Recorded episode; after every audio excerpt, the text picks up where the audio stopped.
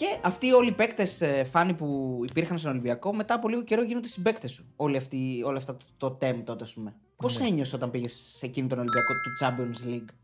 Εντάξει, ήξερα πολλά παιδιά από εθνική. Ναι. Μ' αγκαλιάσανε. Δεν είχα θέμα ούτε με ξένους, ούτε με Έλληνες. Δηλαδή, σαν να ήμουν χρόνια. Ναι. Δηλαδή με στηρίξαν. Ρε παιδί μου, η μετάβαση από το να παίζεις, ας πούμε, έπαιζες Ευρώπη, αλλά η μετάβαση από το να παίζεις μαζί με τον Τζιοβάνι στο Champions League δεν ήταν κάτι.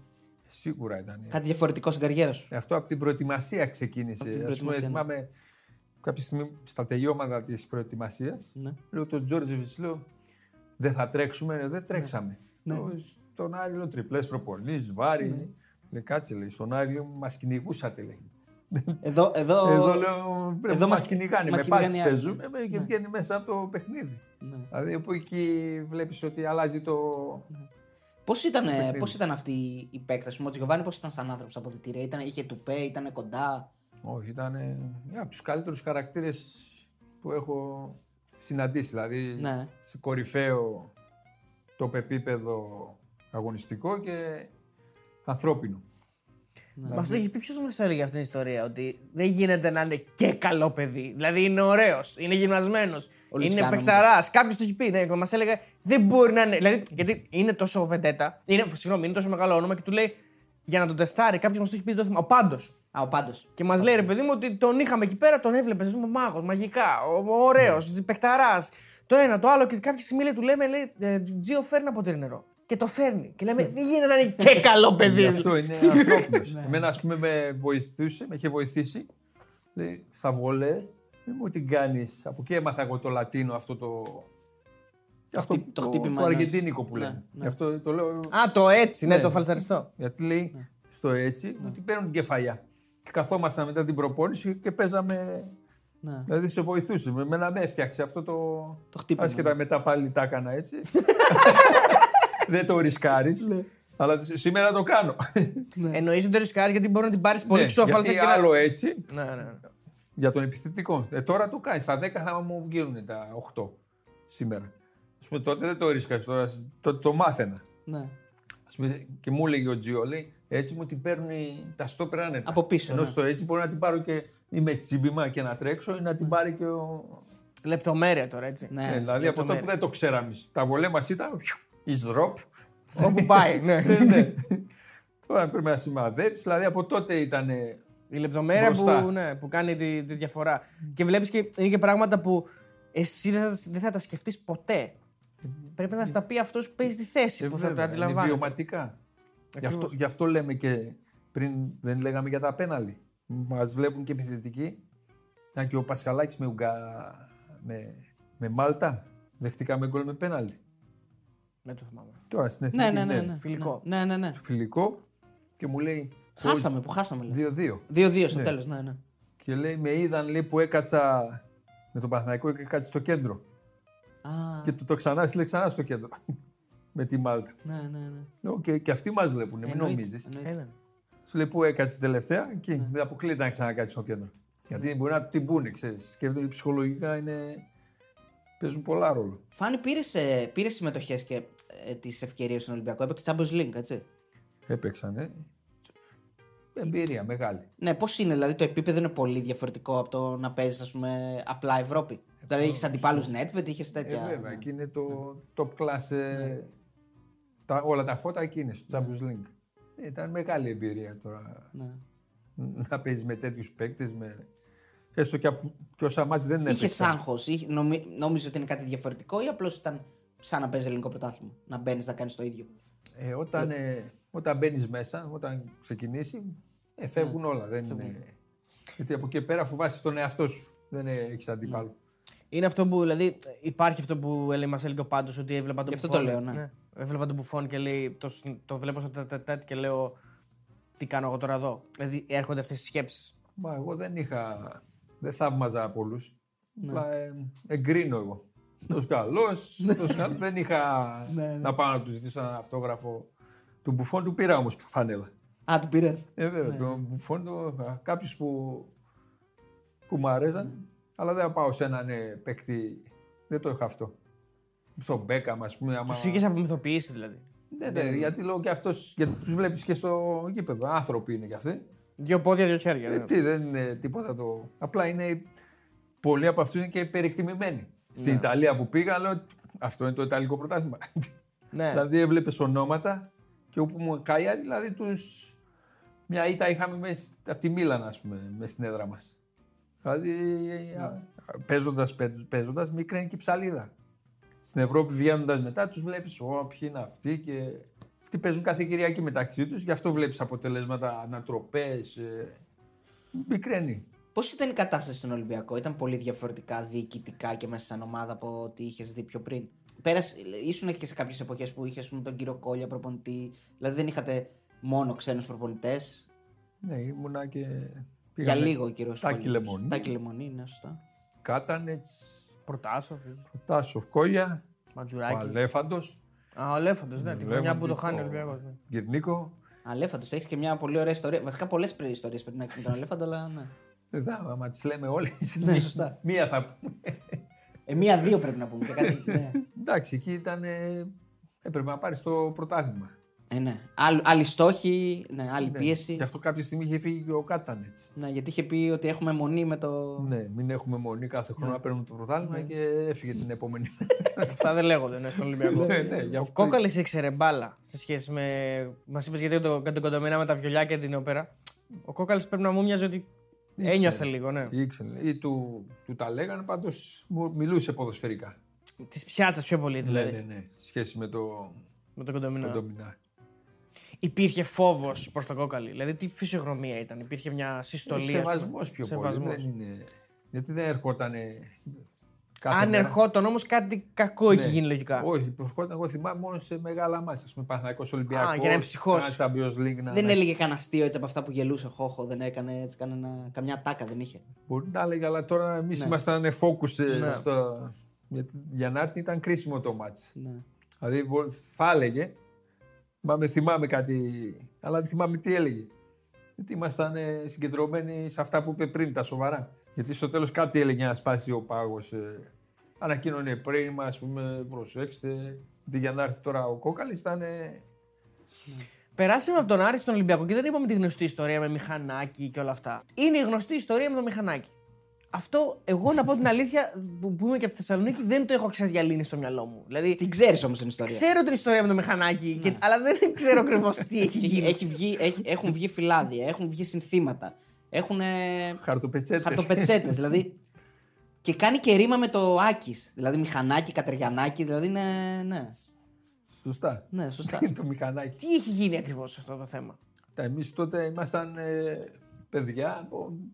Δεν ήμασταν από πλούσιες οικογένειες. Είχα ένα μηχανάκι. Να πούμε ότι έχεις καταγωγή από την Κρήτη, έτσι, γιατί πολύ. Έχουμε, ναι. Κατεργιαννάκης, κίνητο σόι. Ναι. Επισκοπή Ηρακλείου. Σωστά. Ναι. Και είχα ένα μηχανάκι, μου το κλέβουνε πριν πάω στον Άρη.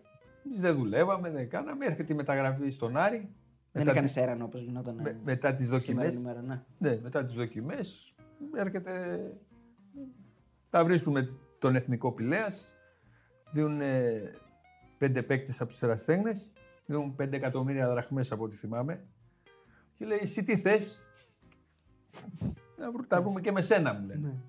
Λέω, δεν θέλω, θα παίξω τον Άρη, αλλά θέλω κάτι για να έρχομαι. Λέω, ένα μηχανάκι, να έρχομαι στις προπονήσεις στο Ρήσιο.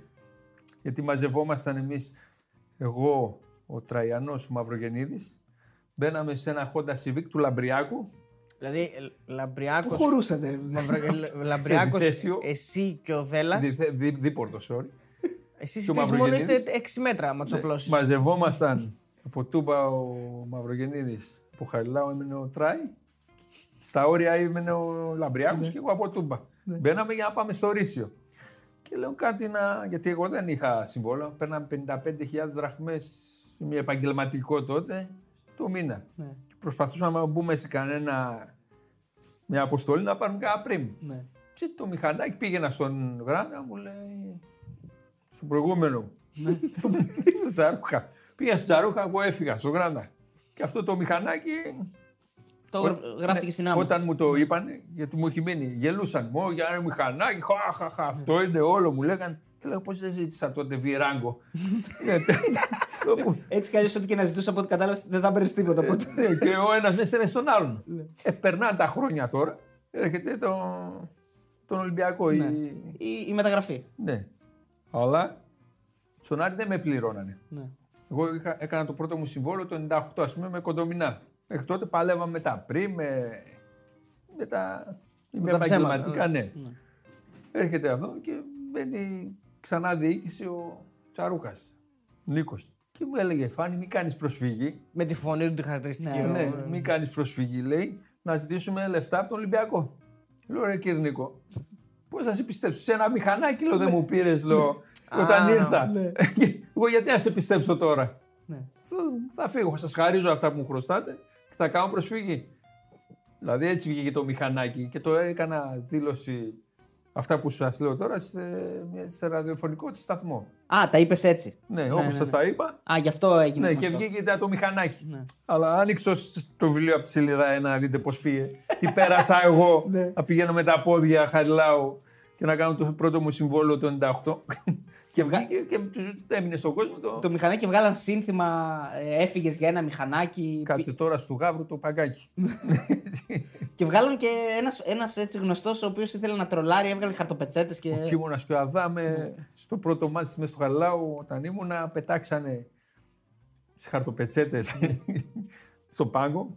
Αλλά έβρεχε καταρακτοδός και λιώνανε. Κάποια στιγμή ο Κίμωνας, φίλος μου, εντάξει. Πέταξε όλο το πακέτο, ολόκληρη σακούλα και τα βλέπει και ο Νιάδης, είναι αυτά ρε λέει, κρυωμένοι είμαστε και βλέπει, διαβάζει το διαβάζουμε αυτό το σχόλιο και εντάξει έπεσε το γέλιο της αρκούδας και μετά από χρόνια λέω τον Κιώμονα, λέω τι κάντε ρε με, λέει πώς θα το, λίγο κατσούρα λέει. Που τώρα δεν είχαν ανεβάσει και ένα μηχανάκι κάπου. Νομίζω οι Σουπεράδες είχαν κάνει στην εφημερίδα τους κάτι. Πολλές. Αυτό το μηχανάκι είναι. Σλόγγαν. Να κάνω μια ερώτηση. Τι μηχανάκι ήθελες? Παπάκι. Ένα παπί. Να πηγαίνω στο Ρήσιο και να έρχομαι. Μέσω μεταφοράς. Δεν ήθελες να δει καμιά πιστιάρα, ξέρω εγώ τρελή? Όχι, ένα παπάκι. Ένα 90 μου είχαν κλέψει τότε πιτσιρίκος που κυκλοφόρησε.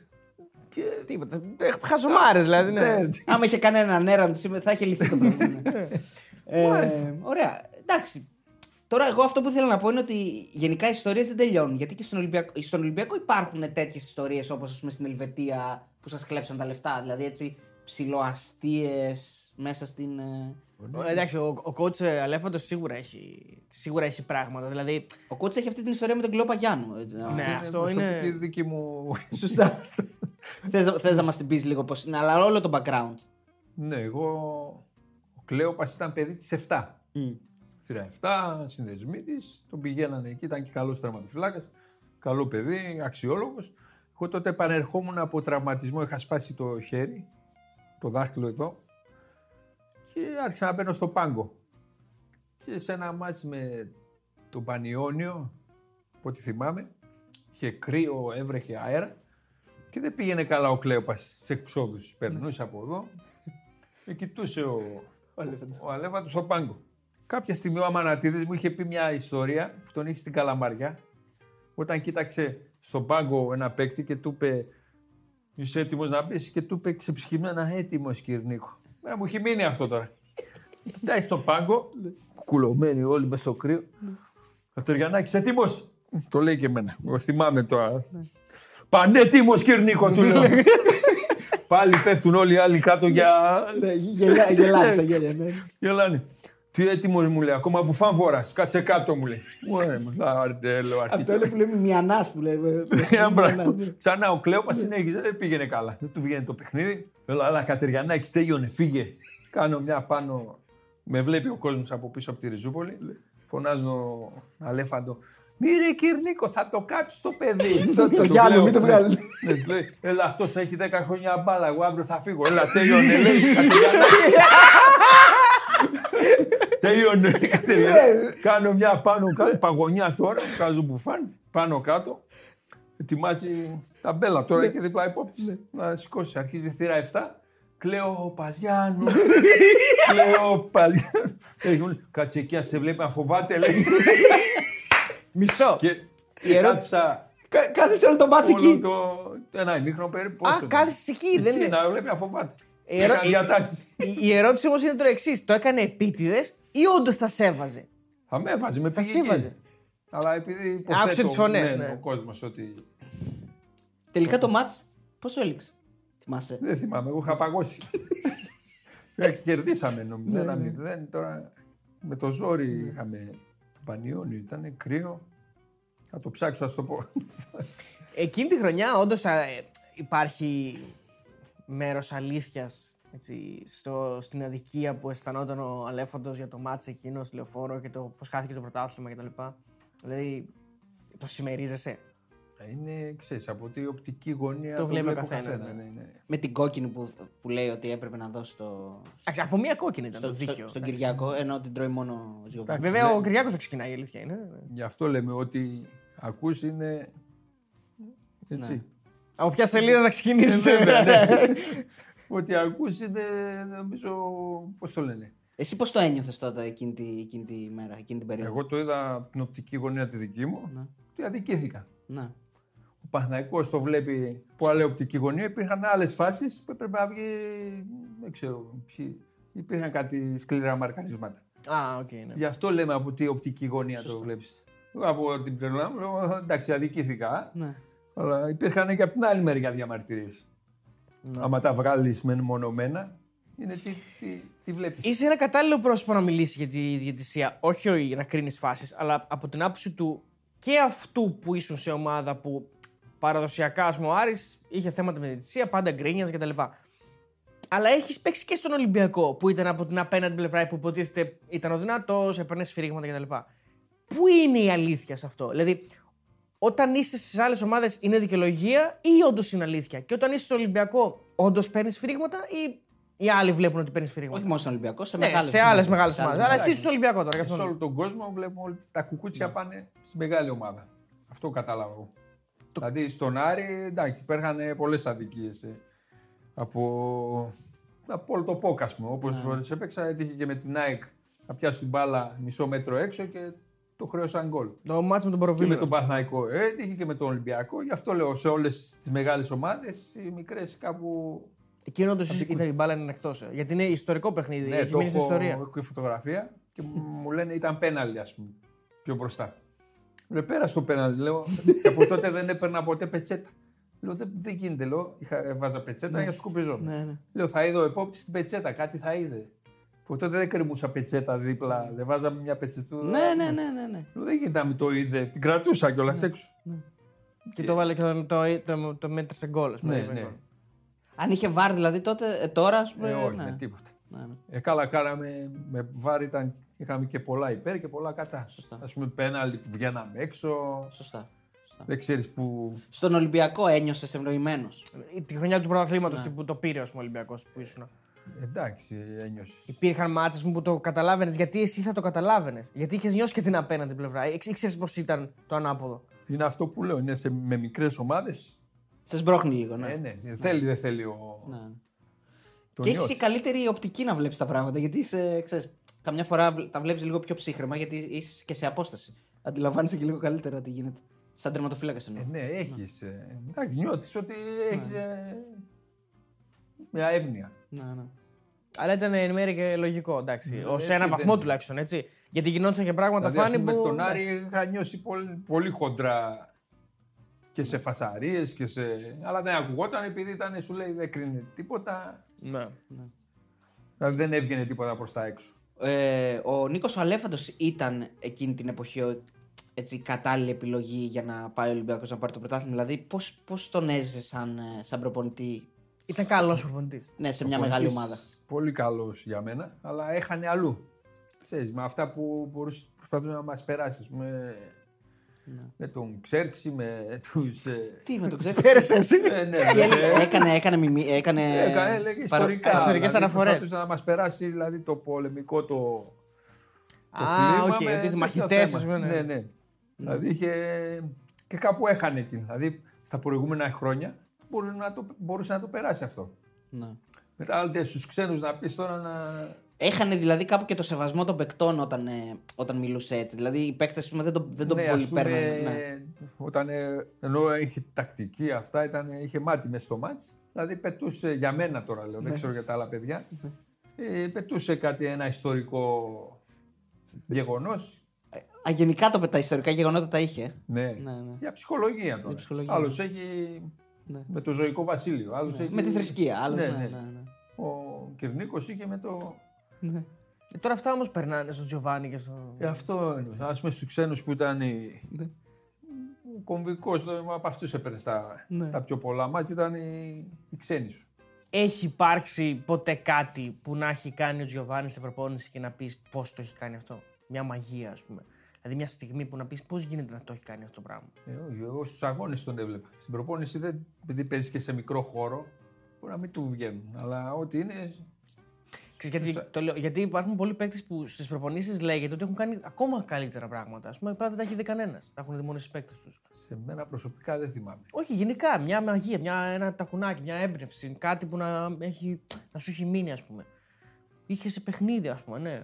Όχι, μόνο σε παιχνίδι μου είχε μείνει. Αυτά τα μαγικά που βγήκαν και στην τηλεόραση. Εκεί δεν μπορούσε να κάνει, δηλαδή, σε μικρούς χώρους.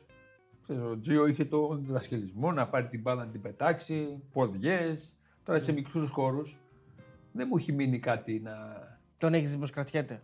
Πώς τον ακολουθώ κιόλας στο Instagram. Ναι. Είναι σε καλή κατάσταση. Είναι σε καλή. Παίζει κιόλας. Πάλι τα ίδια γκολ βάζει που ανεβάζει κάτι βιντεάκι. Τα ίδια γκολ ότι έβαζε την ενεργεία τα βάζει και τώρα. Και μετά κάπως.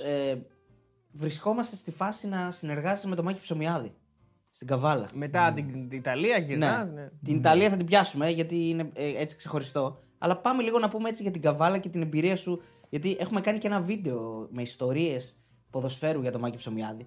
Που όλοι οι καλεσμένοι μας έχουν πει μια-δυο ιστορίες από αυτόν και τα έχουμε κάνει ένα βιντεάκι. Εντάξει, για το αποτύπωμα που έχει αφήσει ο Μάκης Ψωμιάδης στο ποδόσφαιρο, στο ελληνικό ποδόσφαιρο. Καθαρά ποδοσφαιρικά, έτσι. Γιατί δεν ασχολούμαστε με τον υπόλοιπο βίο του Ψωμιάδη. Εντάξει, δεν το ξέρουμε κιόλας. Ποδοσφαιρικά. Ναι, ό,τι ακούμε. Ποια είναι έτσι η εμπειρία, έχεις καμιά ιστορία έτσι, που τον χαρακτήριζε λίγο? Πολλές τώρα. Εγώ πήγα εκεί, είχα σταματήσει το ποδόσφαιρο ένα χρόνο και κάποια στιγμή έκανα κάμπινγκ στο Καλαμίτσι. Και πήγαινα με τα σωσίβια της μικρής μου στη θάλασσα. Και με παίρνει ο μεγάλος, ο Μπικ. Ναι. Και μου λέει, Φάνη μου, που είσαι τερματοφυλακάρα, μου λένε να βάσουν το Καραβάκιλι. Ποιο Καραβάκιλι, πρόεδρε? Μεταξύ 16-17 Αυγούστου ήταν τέλος προετοιμασίας. Β' Εθνική, ναι. Λέω, πρόεδρε, σταμάτησα το ποδόσφαιρο. Έχει ένα χρόνο, έχω και πόσο καιρό να παίξω γιατί ήμουν στον Ηρακλή και δεν έπαιζα. Πόσο ήσουν τότε? Το 8-34. Οκ. Ναι. Για σκέψου το έρχομαι, σε πάρω μου λέει, να πάμε Καρπενήσι που είναι ομάδα. Άσε με 2 μέρες να το... Μια μέρα μου λέει. Δεν το σκεφτώ, ναι. Ναι, το συζητάω με την οικογένεια. Αύγουστο ξεκινάει, Απρίλιο-Μάιο τελείωνει η Β' Εθνική νομίζω. Άντε πάμε για μερικούς μήνες λέμε εκεί. Καλά λέει, έρχομαι, σε πάρω. Με παίρνει τηλέφωνο, συγγνώμη, δεν μπόρεσα να έρθω εγώ, ήρθε ένας ο οδηγός του, Αθήνα, και από εκεί ο οδηγός πάμε Καρπενήσι. Το πρωτάθλημα ξεκινούσε ούτε εβδομάδα. Λέω. Για βασικός, δηλαδή. Ναι. Λέω, πάμε λέει, έχουμε φιλικό αύριο με τον Αστέρα Τρίπολης. Με βάζει να παίξω, λέει, Φάνη έτσι και κρατήσει το 0, έχεις ένα βύσινο. Ωραία, λέω, φάμε και γλυκά. Πάει το μυαλό στο. Είχε κάτι γλυκά κουτάκι. Του λέω όμως τι βύση είναι. 500 λέει. Βυσινή, ναι. Πηγαίνω αλλαγή, 0 το. Κρατάω το 0. Το βύσινο. Του λέω το βύσινο. Έλα ρε μπάλα, δεν ήρθε πάνω σου λέει. Ο Μάκαρος δεν έλεγε ποτέ ψέματα. Αλλά με κανένα τρόπο δεν σου λέγει την αλήθεια. Την αλήθεια. Φοβερό. Είναι ικανότητα αυτό. Βέβαια. Αλλά είχε και άλλα τέτοια. Σου λέγε πάντα αυτό που θες να ακούσεις. Ναι. Εκείνη τη στιγμή και μετά. Είχαμε τέτοια πολλά. Δηλαδή είχαμε καλές σχέσεις. Αλλά εγώ ήμουν κάτι σαν πιο έμπειρος, πιο αρχηγό. Τα καταλάβαινες. Ναι, ναι, πιο αρχηγός. Πήγαινα για τα ενίκια των παικτών, ναι, για τα χρωστάς εκεί. Ναι, ναι. Στέλνανε εμένα. Ναι. Έβγαζες άκρη. Έβγαζα, ναι. Του λέγα, ας πούμε, χρωστούσε 5-6 ενίκια. Του λέω, θα φέρω το τροχόσπιτο. Το κάμπι. Λέω, γιατί ρε Φάνη. Λέω, χρωστάς. Δηλαδή έπρεπε να του πεις ένα ενίκιο παραπάνω για να πάρεις τα. Ναι, ναι, πάντα έπρεπε να κόψει κάτι. Ναι. Λέω, χρωστάς, λέω, 7 ενίκια. 6. Έξι δόση. Δηλαδή θυμόταν, αλλά έπρεπε να κόψεις κάτι για να. Ότι έπρεπε. Και μια καραμέλα θα ήταν ευτυχισμένος. Αυτά που σου συμφώνησε στην αρχή, τα πήρες, τα λεφτά? Αυτά εγώ πήγα. Εγώ νομίζω γι' αυτό με εκτίμησε. Δηλαδή όταν πήγαμε να υπογράψω, του λέω: να υπογράψω μέχρι τον Μάιο, να ανεβάσουμε την ομάδα, να φύγω. 3 χρόνια λέει. 3? Λέω, τι 3? Εδώ θα κάνεις και το γιο μου, λέει. Λέω, βάλε εσύ, εγώ λέω στο εξάμηνο έχω φύγει. Καλά, λέει. Πόσα θες? Λέω, δώσε ό,τι θες, λέω, έτσι κι αλλιώς δεν τα πάρω. Ταράχτηκε εκεί. Τη βγάζει 10 χιλιάρικα. Του πάει και ήταν. Η απόσταση ήταν στα 3 μέτρα και μου τα σμπρώχνει. Πώς το μπάρνε. Και φεύγουν εκεί. Σε μένα, χράπ, έρχονται μπροστά μου. Το ξαναφετάω πίσω. Να με δεις, λέω πρώτα. Γιατί μπορεί να μην σου κάνω. Όχι, λέει, για το πάντρεμα μου, λέει, ξανά πήγαινε το πακέτο έτσι. Σαν την πήρα στο μπαρ. Και αυτά τα λεφτά δεν τα είχα πειράξει, αλλά στάτη από πριν. Σε όλους, ότι. Πριν υπογραφής. Όχι, πριν αγώνα.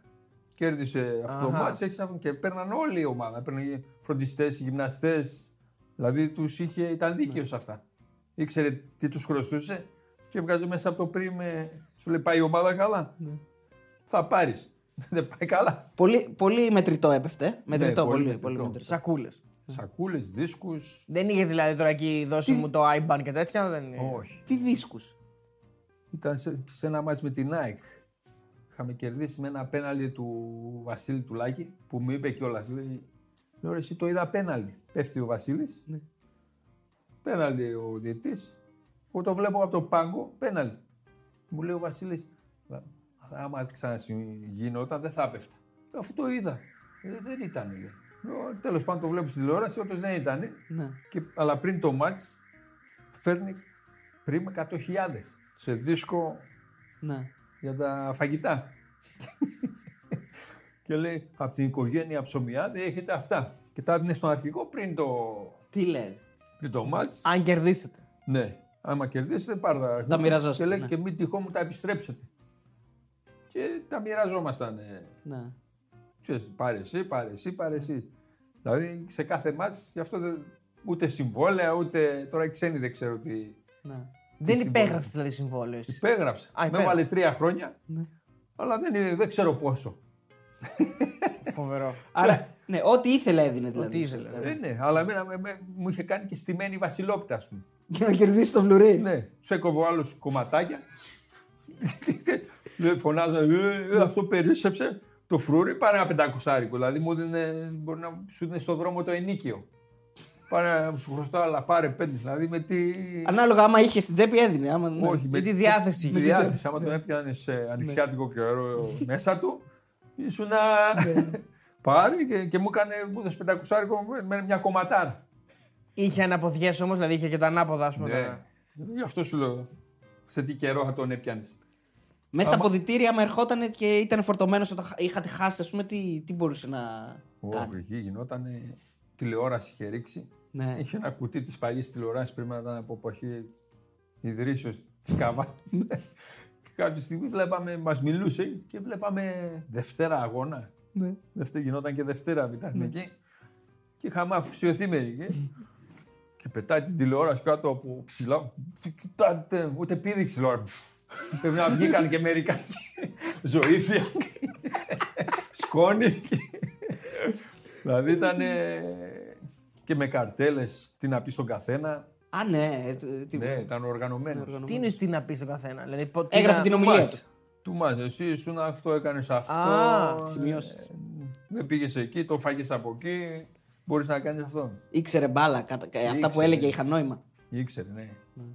Ο προπονητής ήταν μαριονέτα με τον Ψωμιάδη. κάποιοι. Εγώ νομίζω στην αρχή ήταν προπονητής.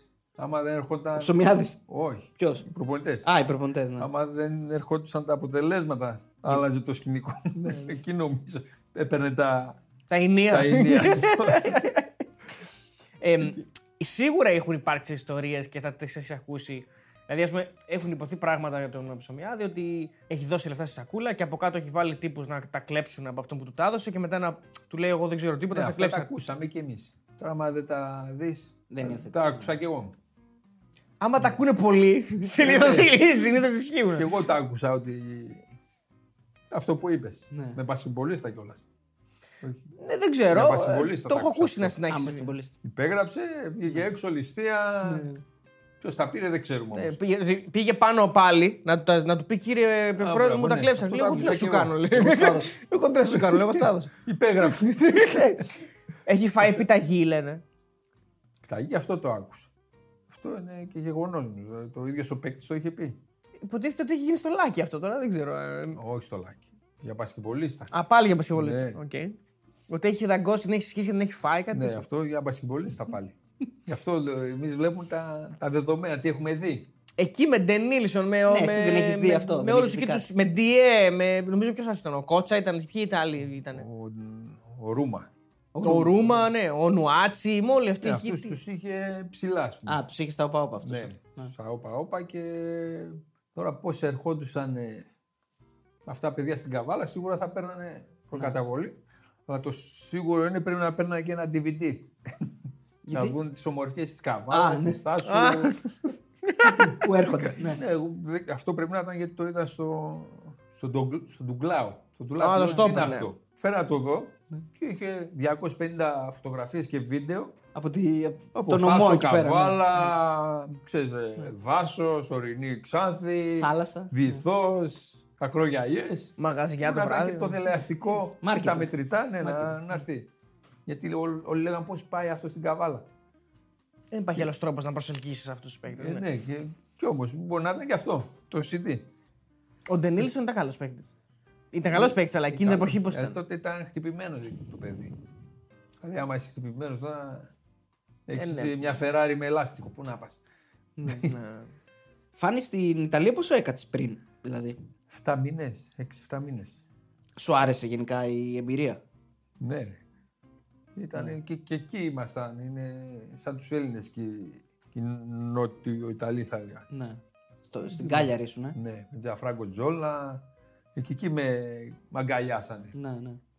Και είχαμε. Έμαθες καθόλου Ιταλικά. Ναι. Ναι. Δηλαδή λέξεις. Ναι, ναι, ναι, ναι. Με λέξεις νοούμωνα. Εύκολη γλώσσα. Ήθελες να φύγεις ή. Κάτι έγινε και έφυγες. Ήθελες να μείνεις. Εκεί έγινε πάλι με τον πρόεδρο. Ενώ έπαιζα τα παιχνίδια σε όλο τον πρώτο γύρο σχεδόν. Είχα έναν όρο συμβόλαιο στα 20 παιχνίδια έναν αιώνα. Ναι. Έναν αιώνα και διπλάσιες απολαβές. Ναι. Στα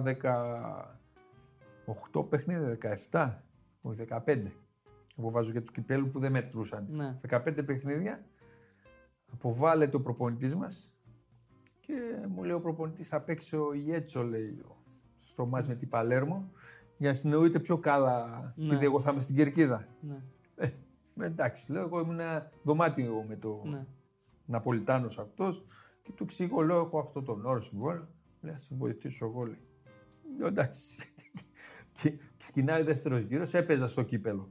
Ξεκινάει ο δεύτερος γύρος με τον Ζαγόρο, έπαιζε στην Πολόνια.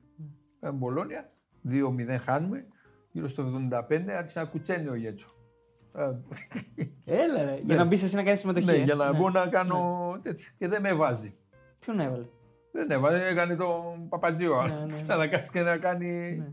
Δεν με έβαλε. Εντολή προέδρου, εγώ υποπτεύομαι, για να μην κάνω τα παιχνίδια. Μην πιάσει τον όρο. Εκεί ερχόντουσαν προτάσεις από Δυναμό Μόσχας, από Ισπανία, από Ολλανδία. Και κάποια στιγμή το λέω: θέλω να φύγω, λέω, γιατί. Χάνω εθνική. Δεν με παίρνει και εθνική γιατί δεν έπαιζα κιόλας. Και μου λέει όχι και τέτοια. Κάποια στιγμή τον έπιασα σε καλό καιρό, σε κακό καιρό. Γιατί μιλάω με τη Λεβάντε και μου λένε με ενδιαφέρει τη Λεβάντε, κάτι μάνατζερ. Λέω ωραία. Τα βρίσκουμε στα λεφτά αυτά. Και λέει πρέπει να απαντήσεις μέχρι την Τετάρτη. Ήτανε... Ναι. Κυριακή ήτανε. Παίζουμε Τετάρτη με Σαμπτόρια και στο ξενοδοχείο ήμουνα θα παίζα, ναι. Κύπελο. Και ήμουνα κατσούφης. Μου λέει ο πρόεδρος, άντε πάμε να λύσουμε το συμβόλαιο, αλλά ξέρω που θα πας. Λέει δυναμό Μόσχας. Του λέω θα δεις που θα πάω, του λέω. Πάμε. Ξέρεις, και αυτός τα πήρε μάλλον με εμένα. Mm. Πάμε να υπογράψουμε. Υπογράφω Ελευθέρας. Πάω μιλήσω με Λεβάντε και έχουν πάρει το Καβαλιέρο. Έναν από τη Θέλτα. Και μένω εγώ ελεύθερος. Ξεκρέμαστος. Ναι. Mm. Γιατί δώσαν διορία. Δεν μου το είπε ο μάνατζερ ότι δώσαν διορία μέχρι Τετάρτη και εγώ τους απαντάω Πέμπτη. Mm. Και μιλάω και με το Ζήση, τα συμπαίκτες στη Θέλτα τότε.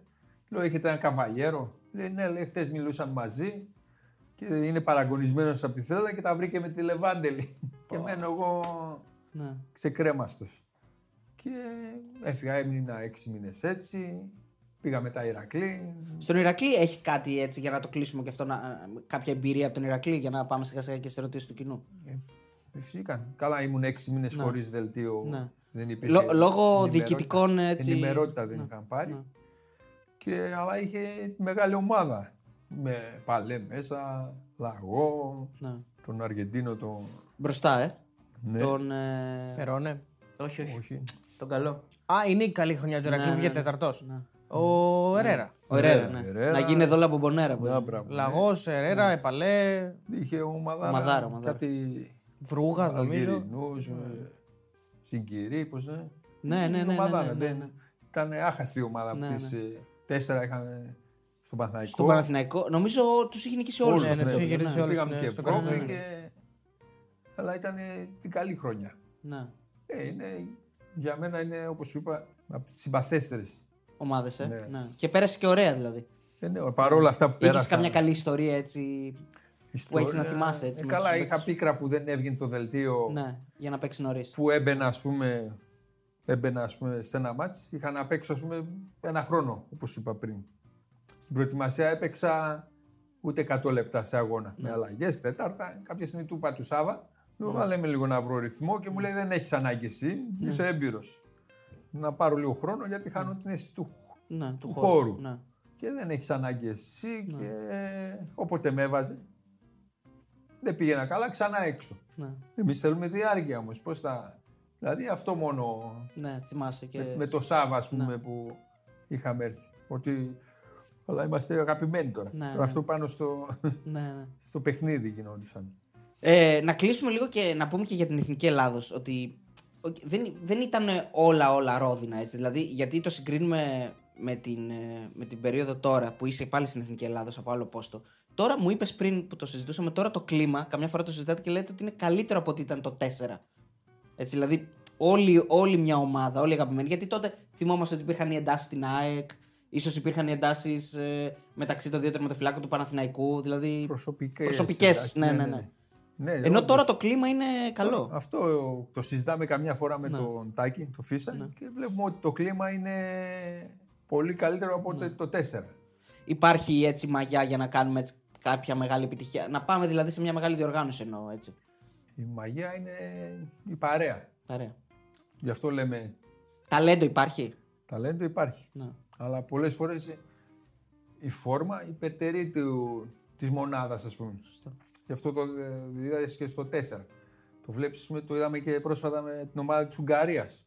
Ναι. Που έχει πάρει στον Νέσιος Λιγκ Γερμανίες, Αγγλίες, Ιταλίες, τους ζόριζε όλους. Και ένα παίκτη ας πούμε δεν ξέρουμε. Γι' αυτό λέμε η ομάδα σε πάει μακριά. Ναι. Άμα πας μόνος σου, πας ψηλά. Εμείς θέλουμε να πάμε μακριά. Ναι. Και όντως αυτή η ομάδα το έχει αυτό. Πιστεύεις ότι δηλαδή και μέσω του Nations League μπορούμε να πάμε πούμε, σε μια μεγάλη διοργάνωση. Εντάξει, εγώ πιστεύω κατευθείαν θα πάμε. Ναι, από τον Όμιλο. Έχουμε Γαλλία-Ολλανδία. Δεν είμαι... με αυτά που έχω δει, σωστά, ας πούμε και ο προηγούμενος προπονητής είχε 2 χρόνια να χάσει.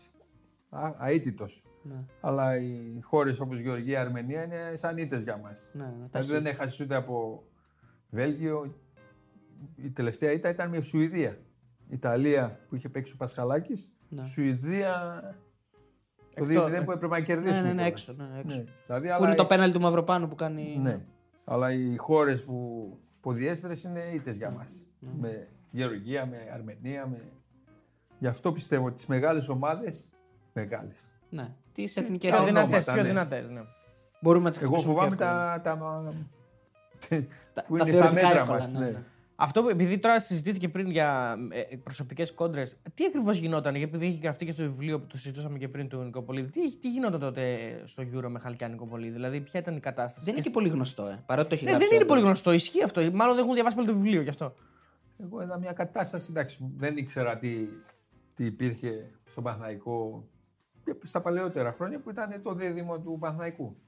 Και το συνάντησα εγώ στο Euro, ας πούμε, στην προετοιμασία. Δεν μιλιόντουσαν. Εγώ είχα σχέσεις και με τους δυο πολύ καλά παιδιά. Περνούσαμε και πολύ καλά. Αλλά έβλεπα μια ψυχρασία που έλεγε ο Χατζηχρήστος. Άμα δεν έχει λίγο ξέρεις, προπόνηση λίγο, επειδή κάναμε μόνοι μας, δεν είχαμε προπόνηση τερματοφυλάκων. Έβγαζα εγώ αξιολόγιο, έβγαζε ο Η εθνική του Euro δεν είχε προπόνηση τερματοφυλάκων. Μόνο το παλίδι είχε, ούτε γυμναστή είχαμε. Ούτε... Το παλίθι ήταν τα πάντα. Ήταν μεταφραστής και βοηθός προπονητή. Ναι. Σωστά. Να κάνω μια ερώτηση. Ήταν η εποχή τέτοια και άλλες ομάδες δεν είχαν ή μόνο εμείς δεν είχαμε? Μόνο εμείς. Άρα μιλάμε για ο Άθλος, δηλαδή εκτινάσεται ακόμα περισσότερο. Δηλαδή, μέχρι και τελευταία που Κάρα μιλάει με Πορτογάλους. Ναι. Πριν 4 χρόνια που κάναμε τη 15ετία. Mm. Ναι. Λέει, μέχρι και σήμερα έρχονται οι αναλυτές, δεν ξέρουν πώς παίζεται, λέει. Μας έχετε μπερδεύσει, λέει. Δηλαδή, κάναν πλάνους, λέει, παίζει αυτό το σύστημα. Ναι. Αλλά έλαντε που αυτοσχεδιάζαν τα παιδιά μέσα, φύγε εσύ, έλα εσύ, αριστερό μπακ, χάρη. Επιρεχάγγελ. Ναι. Ναι. Αλλά επειδή έβγαινε, ο Ρεχάγγελ δεν είναι. Βγαίνει το μάτς. Ναι. Γκολ δεν τρώμε, βγαίνουν γκολ. Και το αφήνει και οι αναλυτές, είχαν μπερδευτεί, σου λέει, τι παίζει αυτός, πώς πάει. Αλλά τα παιδιά, δεν ξέρω αν μας την είπε την ιστορία ο Κατσούρ. Με ποιο? Εμένα ο Ζαγοράκης μου την είπε. Ναι. Που βγαίναν με Γαλλία και δεν τον έβαλε που να παίξει ο Ότο. Ποιον, τον Κατσούρ. Τον Κατσούρ, ναι. Σου λέει εσύ θα παίξεις. Ναι, ναι. Ο Κατσούρ δεν ήξερε. Ναι. Για θυμίστε το. Να το πούμε. Γιατί ναι. Ο Ζαγόρ μου το είπε εμένα. Ναι. Και βγαίνουν οι ενδεκάδες. Ο Κατσούρ τότε ήταν νέος. Τότε. Είχε έρθει από την Ελπίδα, δεν είχε. Είναι ο Κατσούρ. Ο έμπειρος, ας πούμε. Ο έμπειρος. Και λένε Ζαγόρ, εμένα δεν με έβαλε, λέει. Λάρε, πάμε μέσα, λέει. Πάμε Όταν φεύγει, λέει, ο Ζαραζό από εδώ, ζητάνε από εκεί. Θα καλύπτει, πάμε ρε, θα τα βρούμε, λέει. Και μπαίνε μέσα. Θα τα βρούμε στο κείμενο. Πάμε, λέει, μη φοβάσαι.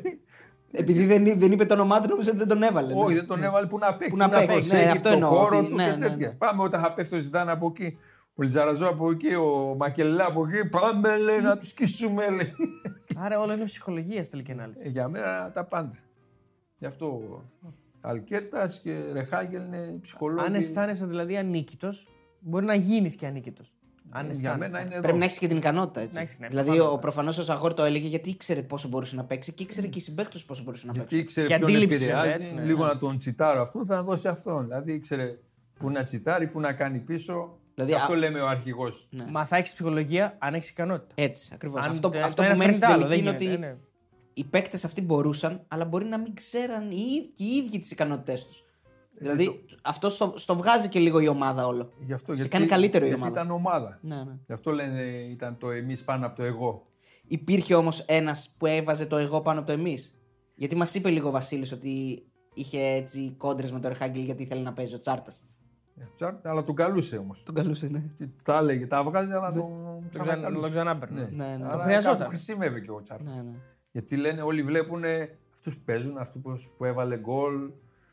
Ας πούμε, μένα μου λένε δεν έπαιξα δευτερόλεπτο στου 20 γιούρο, που τα βγάζουν τα σκετσάκια. Αλλά αυτό προσβάλλει και άλλους συμπαίκτες μου. Ναι.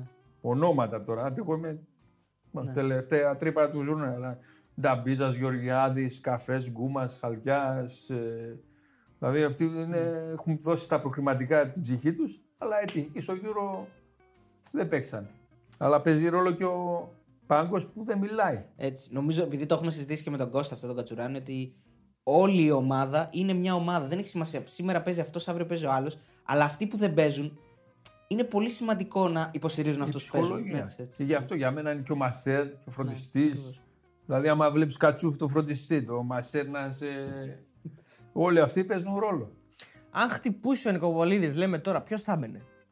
Ο Νικοπολίδης είναι θέμα αρχάγγελ και θέμα ομάδος, παιχνιδιού, ας πούμε. Άμα ήταν ψηλή, έπαιζε με καμιά Νορβηγία, ο Χαλκιάς τα μάζευε. Δεν υπήρχε δεύτερο, τρίτο τερματοφύλακας. Αλλά ο Νικοπόλ ήταν. Εντάξει, κορυφή. Εμείς, ας πούμε, δεν κάναμε παιχνίδι με το Χαλκιά, ούτε σε φιλικό. Με Ρεχάγκελ.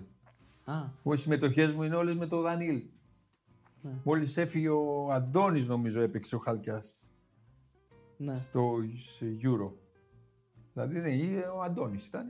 Και άμα δείτε, δεν έκανε και πολλές αλλαγές στο Euro. Είχε αυτή την ομάδα, πήγαινε αυτήν. Ήταν οι κλασικές αλλαγές στο Euro 2004, λες. Ναι, ναι. Ο Λάκης έμπαινε όταν δεν έπαιζε βασικός. Ναι, ο Τσάρτας έμπαινε σχεδόν σε κάποια στραμμάτια. Ο Βενετίδης. Και... ναι. 3-4 παίκτες ήταν συγκεκριμένοι. Είχε... Εσύ στον Ολυμπιακό είχες ανταγωνισμό με τον Ελευθερόπουλο? Ναι, πώς δεν είχα. Εννοώ με την κακή έννοια. Όχι. Με την κακή, όχι. Είχατε συναγωνισμό, έτσι. Ναι, ναι. Συναγωνισμό, ναι. Δεν είχαμε. Είχατε καλές σχέσεις, δηλαδή σε βοηθούσε. Ναι, ναι. Σε βοηθούσε κιόλας και. Θεωρείς έτσι λίγο ψηλό αδικία που δεν μπόρεσε να κάνει πολλές συμμετοχές στην εθνική ο ΕΛΕ? Ο ΕΛΕ. Εντάξει, ναι, γι' αυτό είναι. Είσαι η ευκαιρία που έχασε κάποιος. Ναι, σωστά. Είσαι... Κάτι είδε ο Ρεχάγκελ, γιατί ήταν βασικός ο ΕΛΕ. Γι' αυτό λέω, ναι. Κάτι... Νομίζω τραυματίστηκε, είχε τραυματιστεί κάπως και... Αλλά δεν είμαι και σίγουρος. Όχι, όχι, όχι. Κάτι είδε που δεν του άρεσε τώρα. Μπορεί να ήταν και το τελευταίο μάτι στη Φιλανδία. Το 5... Το φιλικό, ναι. Ναι, ναι, ναι. Νομίζω εκεί ήταν το τελευταίο το μάτι του ΕΛΕ. Λοιπόν, έχω βρει κάτι στατιστικά εδώ, τώρα σου κάνω ένα quiz. Έχεις βγάλει...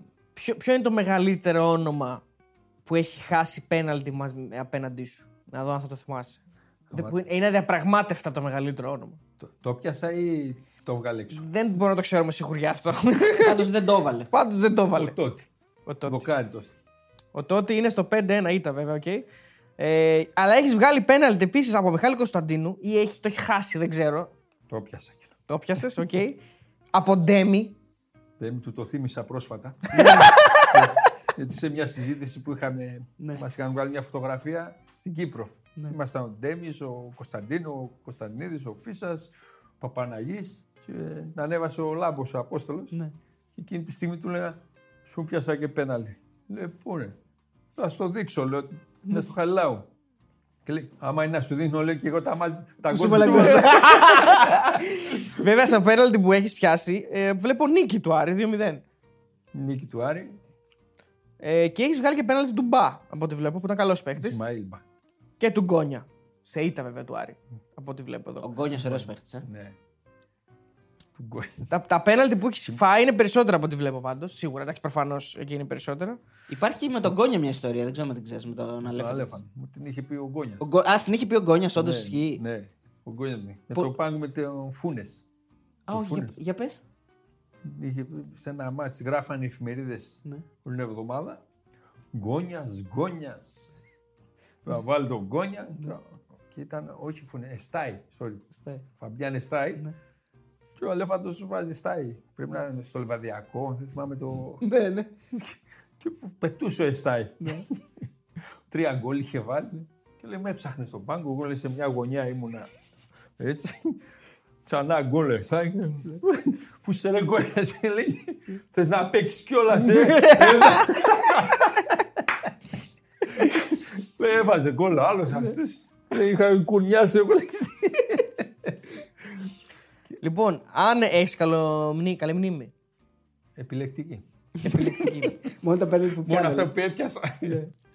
Βλέπω ότι έχεις κάνει με τον Άρη 154 συμμετοχές. Δεν ξέρω αν είναι σωστό αυτό που βλέπω εδώ τουλάχιστον. Πόσα γκολ έχεις φάει, πιστεύεις? Πάνω από 154. Φάγαμε, δεχτήκαμε. Σε 154 μάτς πόσα γκολ μπορεί να έχεις φάει? Είναι πάνω από 180, πιστεύεις? Ναι. Σε 154 μάτς. Ναι. Κοντά στα 200 πλάς. 201. Ναι. Μια χαρά το βρήκες. Σε πόσα από τα 154 δεν έχεις φάει γκολ? 0 παθητικό. Περίπου το, εντάξει, είναι δύσκολο να βρεις ακριβώς το νούμερο. Πούμε το 1/5, πόσο βγαίνει. 1/4 με 1/5. Παραπάνω. Μόνο γκολ δεχόμαστε για να μας δείχνει τηλεόραση. Κάπου εκεί είναι, όπως το είπες. Είναι 41 μάτς. Πολύ λίγα. Επίσης, στην Κάλιαρη, σε 16 μάτς, μάλλον μάτς για το κύπελο, έχεις 15 μάτς σε Σέρι Α και ένα μάτς κύπελο. Πόσα γκολ έχεις φάει? Πεντεκή. Πεντάρες ακούω, ναι. Πάσα από πέντε στη Ρώμα, δεν έφαγε. Ναι. Στη Λέτσε 4-5... 27-28. 28 γκολ. Σε 16 μάτς 28 γκολ πολλά δεν είναι. Δεν έφταγε ο Γιάννης. Μέσα πηγαίναμε καλά. Ήμασταν αίτητοι. Είχαμε χάσει μόνο από την Μίλαν που σου είπα, από ένα σουτ του Πίρλο. Όπως μου λέγανε, θυμάμαι με τους παλιούς συμπαίκτες, μου λέγανε με τη Θέλτα. Είχαμε ένα καρπίν. Θέλτα. Ο Κάρπιν, ναι, τότε. Μου λέγε πρόσεχε, σουτάρι. Ναι. Εσείς τα προσέχετε, λέω. Τι σουτάρι, εγώ να προσέχω. Να μην σουτάρι. Ναι, τι σουτάρι. Κανένα σουτ στο γάμα ο Καρπί. Σούπα, με να προσέχει. Εσύ να προσέχεις. Πάρε το πόδι κόντρα. Το ίδιο και με το Πίρλο. Γι' αυτό θυμήθηκα. Παίζουμε με τη Μίλαν και μου λένε εκεί Ιταλοί, πρόσεχε, σουτάρι. Πάλι τα ίδια. Εσείς να προσέχετε να μην σουτάρι. Κάνα σουτ. Μπαμ, δίπλα στο πλαϊνό δίχτυ. Αφού σας το είπα, να μην σουτάρι. Εγώ τι κάνω εκεί. Τώρα που πες Θέλτα, είναι εκείνα τα χρόνια εκείνη η Θέλτα με Άρη, είναι η Θέλτα και με Μακελελέ μέσα και τέτοια. Πολύ καλή όμως, ναι, πολύ καλή Θέλτα. Γενικά, έχεις άλλο quiz? Όχι, εκτός αν θυμάται πόσα γκολ έφαγε με την Καβάλα. Βασικά πόσες συμμετοχές είχες με την Καβάλα, το θυμάσαι? Η Β' Εθνική ήταν 28 και κάνα 30, πιο κάτω από 30 πλέον. 36. Θα βάζουμε και μπήκα κάτι αλλαγές στην Super Link. Α, στην Ιταλία, και από μένα τελευταία ερώτηση. Βασικά ακόμα δύο. Στην Ιταλία γενικά σε κάποια φάση αγάπησαν πολύ τους Έλληνες τερματοφύλακες. Ιταλία... Γιατί εκεί... πήγε και ο Ελέ. Όχι, δεν τους αγάπησαν. Ο κόσμος δεν είναι... Α, δεν τους αγάπησαν. Είναι επιτυχία για να παίξει στην Ιταλία γιατί έχουν το δικό τους. Να. Μου το λέγανε και οι Ιταλοί. Λέει εδώ δεν παίρνουμε ξένο, λέει, γιατί η σχολή μας είναι κορυφαία του κόσμου. Α, μάλιστα. Γι' αυτό έλεγε δεν έπαιζε, άμα δεν έπαιζε, του κάναν μπούλινγκ. Ναι. Ναι. Και άλλα εμένα με πήρανε, εντάξει, λόγω Euro, και ήθελαν πάνω στο, ξέρω, στη φιλοσοφία τους. Είχε ανέβει και από την Β' η Κάλιαρη, αλλά είχαν αυτό το φιλοσοφία, δεν παίρνουμε ξένο. Μου το λέγαν κιόλας, δηλαδή εσύ και έναν Ολλανδό είχανε, με την ομάδα, Αλσχάιμερ. Λοιπόν, αγαπημένος συμπαίκτης, θέλω να μου πεις έτσι ποιος ήταν ο αγαπημένος συμπαίκτης, σου άρεσε να παίζεις και θα ήθελες να παίζεις, να τον έχεις σε όλες τις ομάδες σου. Ένιωθες μια σιγουριά, περνούσες ωραία. Εντάξει, ξένο θα πω γιατί είχα πολλούς Έλληνες, Τζιοβάνι και Τζιαφράγκο Τζόλα. Εντάξει, Τζόλα τώρα άλλο επίπεδο. Και αυτός είχε μια ανθρωπιά. Δεν ήταν στάρα, ας πούμε. Όχι. Αντιστάρι ήταν κιόλας. Σωστό. Έχεις αποβληθεί σε ένα μάτς, βλέπω. Σε δύο. Σε ένα βλέπω εδώ. Αυτό που βρήκα εγώ. Αυτός στην Κεσαριανή. Με Απόλλωνα Αθηνών μου βγάζει εδώ. Κεσαριανή με Απόλλωνα. Ριζούπολη μου βγάζει. Γήπεδο. Όχι. Κεσαριανή. Οκ. Γιατί όμως έχει φάει δύο κάρτες στις καθυστερήσεις? Μία έφαγα γιατί γλίστρησα έξω, θυμάμαι. Έπιε στην μπάλα έξω. Δεν θυμάμαι καλά. Και η άλλη ήταν άδικη. Γιατί εγώ δεν ευριάζω και εύκολα και είχα σπάσει και το τζάμι, πλήρωσα και το τζάμι στην πόρτα. Έσπασε τζάμι. Καλά που είχα το γάντι. Δηλαδή από την αδικία. Γιατί ο Τζαβέλας που έσπασε ένα τζάμι. Αυτός γι' αυτό δεν είχε γάντι. Το είπα. Λέω, είχα γάντια, λέω, και το έσπασα. Πας με γυμνοχέρι. Αν αδικήθηκες και από τα νεύρα σου κοπάνεις. Αδικήθηκα, θυμάμαι. Την πρώτη θυμάμαι είχα βγει από την περιοχή, γλιστρούσε το γήπεδο. Η δεύτερη ήταν καθυστερήσει, η δεύτερη. Δεν θυμάμαι. Πάντως ήταν άδικη. Και μια στην Καβάλα πάλι άδικη. Γι' αυτό σου λέω δύο. Β' Εθνική με το Βόλο. Δεν την έχεις. Ναι. Δηλαδή δεν τον βρίσκω. Μου περνάει, δεν τον βρίσκω και πέφτει μόνος του. Και του λέω βάλ' το ρε. Και μόνος είσαι. Και με έβγαλε κόκκινη στο 80. Β' Εθνική με το Βόλο. Στο 80 κάτι. Χειρότερος συμπαίκτης που είχες ποτέ, που δεν μπορούσες να συνοηθείς με τίποτα? Δεν ήταν και καλός, δεν την έβρισκε. Δεν έχει σημασία αν ήταν καλός ή κακός, ας πούμε δεν συνεννοούσουν εσύ. Οτιδήποτε. Ξένος μπορεί να ήταν, Έλληνας μπορεί να ήταν. Συνήθως τους γκρινιάριδες δεν πήγαινα, αλλά Ποιος ήταν γκρινιάρης? Τους έκραζα. Ποιος ήταν πολύ γκρινιάρης? Έτσι μουρμουρ, συνέχεια μουρμούρα και αυτά. Δεν με βάζεις, με τρώνε, το ένα το άλλο, ξέρεις. Πάλι δεν παίζω. Δεν θυμάμαι. Ίσως επειδή, ξέρεις, υπήρχαν κάτι τέτοια, αλλά δεν μου έχει μείνει στο μυαλό. Σου μένουν τα καλά μόνο. Εγώ γιατί θα είχαμε καλές σχέσεις. Ναι. Γι' αυτό δεν μπορώ να θυμηθώ. Αγαπημένος προπονητής από όλες τις ομάδες? Από όλες, εντάξει. Ψυχολόγοι μου αρέσαν εμένα. Αλκέτας που είπες και. Ήταν ο Φυρός, ο Αλκέτας, ο Ρεχάκελ. Ναι. Αυτοί που σ' ανέβαζαν, ναι. Ναι, δηλαδή ό,τι τακτική και να κάνεις. Άμα φάω γκολ, πάνε και οι τακτικές. Άμα το χάνει ο Σέντερφορ, πάνε και οι τακτικές. Γι' αυτό έλεγε ο Ιωαννίδης, ο Γιάννης. Ο παίκτης κάνει τον προπονητή, ο προπονητής στην ομάδα. Σωστά. Τι εγώ σε παίρνω, φτιάξε μου. Yeah. Σου δίνω τα φώτα, αλλά μα το χάνεις εσύ, το τρως για πλάκα. Τι και να σου κάνω. Χειρότερος προπονητής που είχες ποτέ που δεν μπορούσες να συνοηθείς? Ωραία, δύσκολα μου βάζετε. Εντάξει, δεν είναι κακό. Εσύ όχι, δεν τα βρίσκατε, ρε παιδί μου. Ναι. Μπορεί να είναι ξένος. Ναι, ας πούμε, το Μισελ, αλλά μετά κατάλαβα ότι ήταν εντολή. Μπορεί να ήταν αλλού. Δηλαδή έλεγα έτσι πως μου φέρθηκε. Μετά όμως είδαμε ότι παίχτηκε άλλο παιχνίδι. Mm-hmm. Δηλαδή δεν να μου πεις προσπάθησε περισσότερο για να με έχεις τρίτο. Ναι. Εκ των υστέρων φάνηκε ότι ήταν αλλού το έργο. Το έργο, ναι. Πάμε ερωτήσεις. Δεν έχουμε χειρότερο. Και... Ναι, ωραία. Πάμε ερωτήσεις. Θα πήγαινε σήμερα να παίξεις στην Τουρκία με όλα αυτά που γίνονται και πώς βλέπει όλους τους διεθνείς Έλληνες που παίζουν στο πρωτάθλημα της Τουρκίας? Φυσικά θα πήγαινα. Ο τουρκικός λαός δεν έχει σχέση με τον Ερντογκάν και τα παιδιά που ακούω εκεί που παίζουν στην Τουρκία τους φέρονται με τον καλύτερο τρόπο. Και οι διοικήσεις και ο φιλάθλος κόσμος. Άλλο τα πολιτικά, άλλο το ποδόσφαιρο. Και το ποδόσφαιρο και η κοινωνία της Τουρκίας. Ένας φίλος λέει: ο Φάνης, φοβερός τερματοφύλακας και ακομπλεξάριστος άνθρωπος. Ήμουν μικρό παιδί και τον έβλεπα να κάνει προπόνηση στην Καβάλα εκείνη την ώρα που εγώ έτρεχα στο γήπεδο. Ρωτήστε για την ιστορία με το Μάκαρο που τον είχε ρωτήσει πού θα βρει πουρα στην Καβάλα. Όντως υπάρχει αυτή η ιστορία. Εγώ το ρώτησα.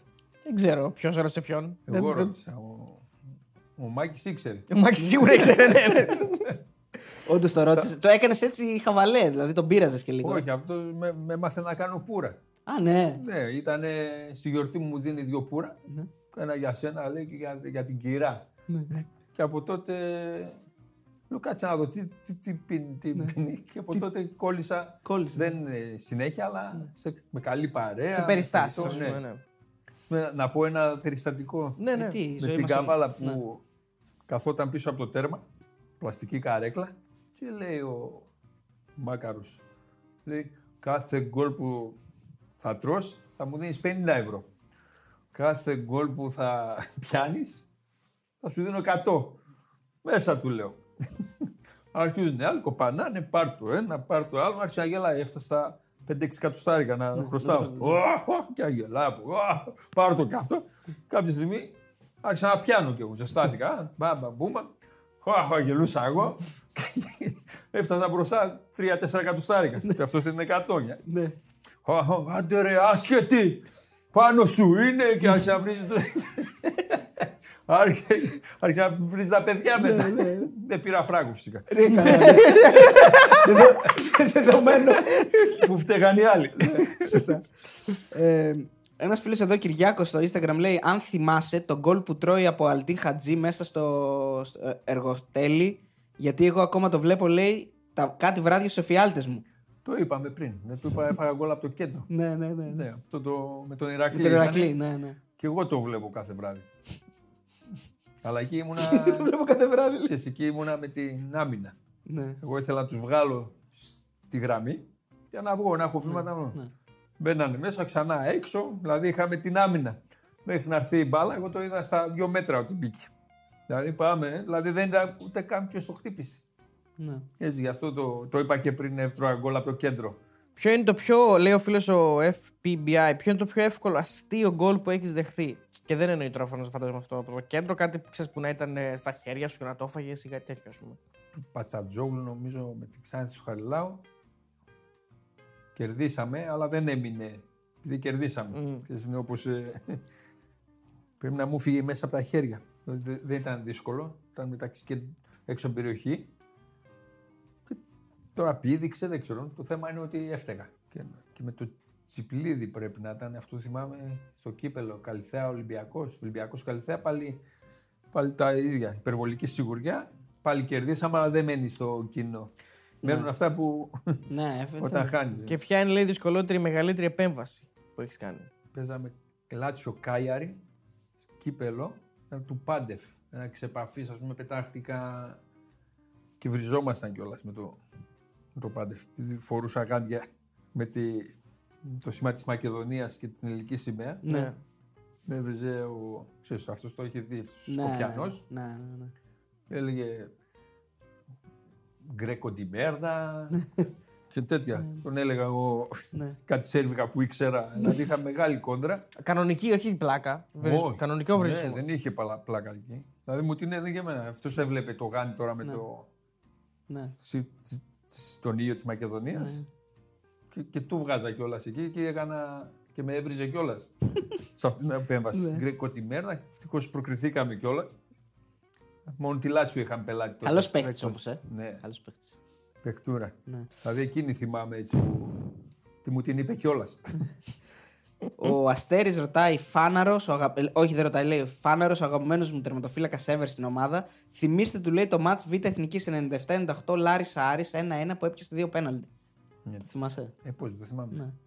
Ήταν βροχερός ο καιρός. Πιάνω το πρώτο πέναλτι Προβίδας. Δεν θυμάμαι. Γι' αυτό σου λέω η ψυχολογία είναι. Σε τέτοιο καιρό, με λάσπες, δεν ρισκάρει ο άλλος να κάνει πλασέ. Και λες στο κέντρο πάει, κατά μεγάλο ποσοστό. Γι' αυτό έμεινα στο κέντρο και που λέμε που σκανάρεις την ανάλυση σου. Σπάνιο αυτό όμως να μείνει ο τερματοφύλακας στο κέντρο. Πολύ λίγοι το κάνουν. Για την εποχή τότε ήταν. Αλλά ξέρεις, η ψυχολογία βοηθάει που έπαιξε και σεντερφόρ. Πού θα το στέλνες εσύ με τέτοιο καιρό, λάσπη, ρισκάρεις να κάνεις πλασέ. Ναι. Το δίνεις εκεί όπου πάει. Και αυτό είναι βαριά πόδια και για τον παίχτη που σουτάρει. Λοιπόν, ρωτάει ένας φίλος που είναι φανατικός μπεταράς, του έδωσαν, λέει, τίποτα τότε που ήταν το τιμόμενο πρόσωπο μαζί με τη γυναίκα του σε καθέλκυση πλοίου ως μέλος εθνικής ή την έβγαλα στο τζάμπα? Όχι, τότε ήταν το Euro Champions. Ναι. Κύριου Τσάκου, γιατί να, αυτό είναι τιμή μόνο που βαπτίζεις καράβι. Σωστά, ναι. Πάμε τότε ήταν έγκυος και το πρώτο μου παιδί γυναίκα και ήμασταν εβδομάδων. Και με παίρνει ένας μάνατζερ τηλέφωνο, λέει, θέλουν να βαπτίσεις ένα καράβι. Ναι. Τους ήταν ο Τσάκος, αλλά δεν ήξερα εγώ το όνομα. Ναι. Λέω, φάρσα είναι, λέω. Όχι, λέει, τον κύριο Τσάκο δεν ξέρεις. Λέω, τέλος πάντων, το λέω στη σίγουρο, λέω, πάω, λέω, αλλά να ρίξεις και φάρσα. Αυτό που ρίχνεις στο τέτοιο είναι την ποτήλια. Τέλος πάντων. Που να είναι και φάρσα έτσι. Ναι, έτσι το. Λέει, εντάξει, λέω, θα έρθω στην Κορέα, Σεούλ, να βαφτίσω το καράβι. Πήγαμε εκεί. Α, όχι η Ελλάδα. Κορέα, Σεούλ. Αλλά σας κάναν και τα έξω, δηλαδή να κάνετε ταξίδι. Σου λέω με μπάντες και με τέτοια. Λέω, θα έρθω, λέω το μάλλον. Λέει, έχουμε μία μικρή ιδιαιτερότητα, λέει, τα καράβια τα βαφτίζουν γυναίκες. Κάτσε, η γυναίκα μου έγκυος είναι. Πώς θα. Δεν θα κουνηθεί καθόλου, λέει. Πρώτες θέσεις, ξέρω, πηγαίναμε λιμουζίνες, τέτοια. Και πάντως, πώς είναι οι παρελάσεις της Κορεάτης εκεί, Κινεζάκια. Ναι, πού πάμε, λέω. Αλλά πριν από αυτό, που σου λέω για φάρσα, έρχεται ένας τύπος να μας πάρει τις βαλίτσες από τα αεροδρόμια. Τον λέω, ρε, σίγουρα δεν είναι φάρσα, λέω. Φερεντίνος πού είναι? Όχι, ρε, κύριε Κατεργιαννάκη, στον κύριο Τσάκο πάμε. Αυτό φοβάμαι. Λέω, άντε πάμε, λέω, να δούμε. Μέχρι και τότε πίστευες ότι είναι φάρσα. Ναι, μέχρι που.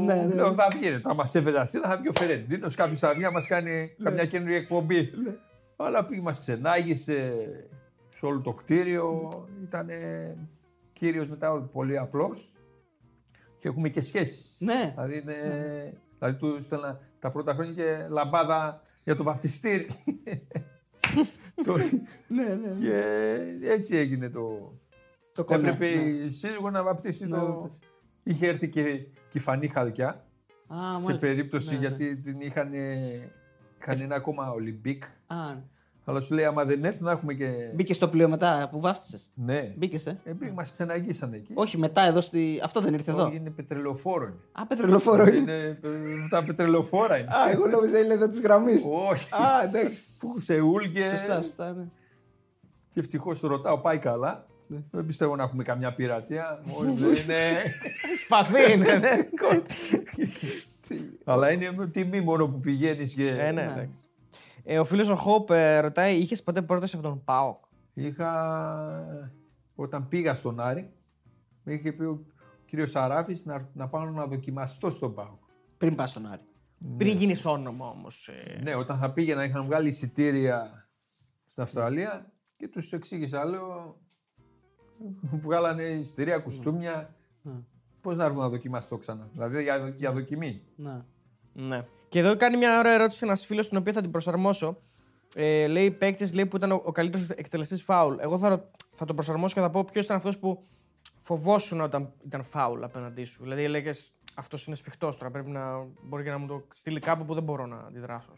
Υπήρχαν πολλοί σπεσιαλίστες, αλλά Φραντζέσκος στην εποχή μας, αλλά πιο πολύ φοβός είναι αυτά τα απρόβλεπτα.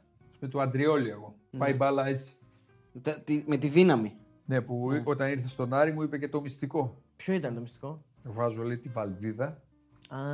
Και σουτάρω στη βαλβίδα και κάνει και το δάχτυλο. Αυτό το κλασικό το βραζιλιάνικο, μας έλεγε ο Λουτσιάνο. Και μου το έλεγε ο Αντριώνη, λέω, γι' αυτό πάνε. Είχε βάλει και σερβέτενα μέσα εκεί.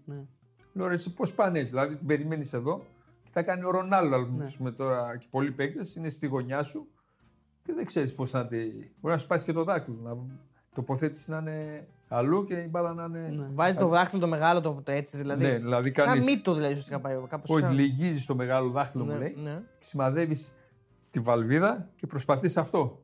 Ναι. Για να κατέβει κιόλας. Ναι. Δηλαδή έχουν έναν τρόπο, μου τα έλεγε τότε. Δηλαδή είχα φάει και γκολ. Ιωνικός Άρης έτσι. Από αυτόν. Ναι. Και όταν ήρθε στον Άρη το ρωτούσα. Ναι. Και έβαζε συνέχεια τέτοια γκολ. Μου λέει βαλβίδα, δυνατά, δάχτυλο. Λοιπόν, αυτό ήταν το βίντεο, παιδιά. Πρώτη φορά κάνουμε. Είναι η μοναδική φορά που κάνουμε αποφώνηση όλοι μαζί και είπαμε και το Q&A μαζί. Έχει ξαναγίνει? Ναι, όχι, δεν, νομίζω όχι. Μπορεί πολύ πρώτα, όχι. Μπορεί τις πρώτες πρώτες. Όχι, γιατί και τους άλλους, ο Κόλκας εκεί, ο Κέτσε, ο Τσαλτίδης, ήταν μόνοι τους. Άρα, Φάνη, έχουμε την αποκλειστικότητα να κάνουμε και την αποφώνηση και οι τρεις μαζί και το Q&A, τις ερωτήσεις του κοινού. Γι' αυτό ήρθα. Όλα είναι αποκλειστικά. Σωστό. Ελπίζουμε να φέρεις ωραία. Να φέρεις νέο αέρα. Φυσικά. Θα ξανάρθω άμα έχετε κανένα κενό. Εννοείται.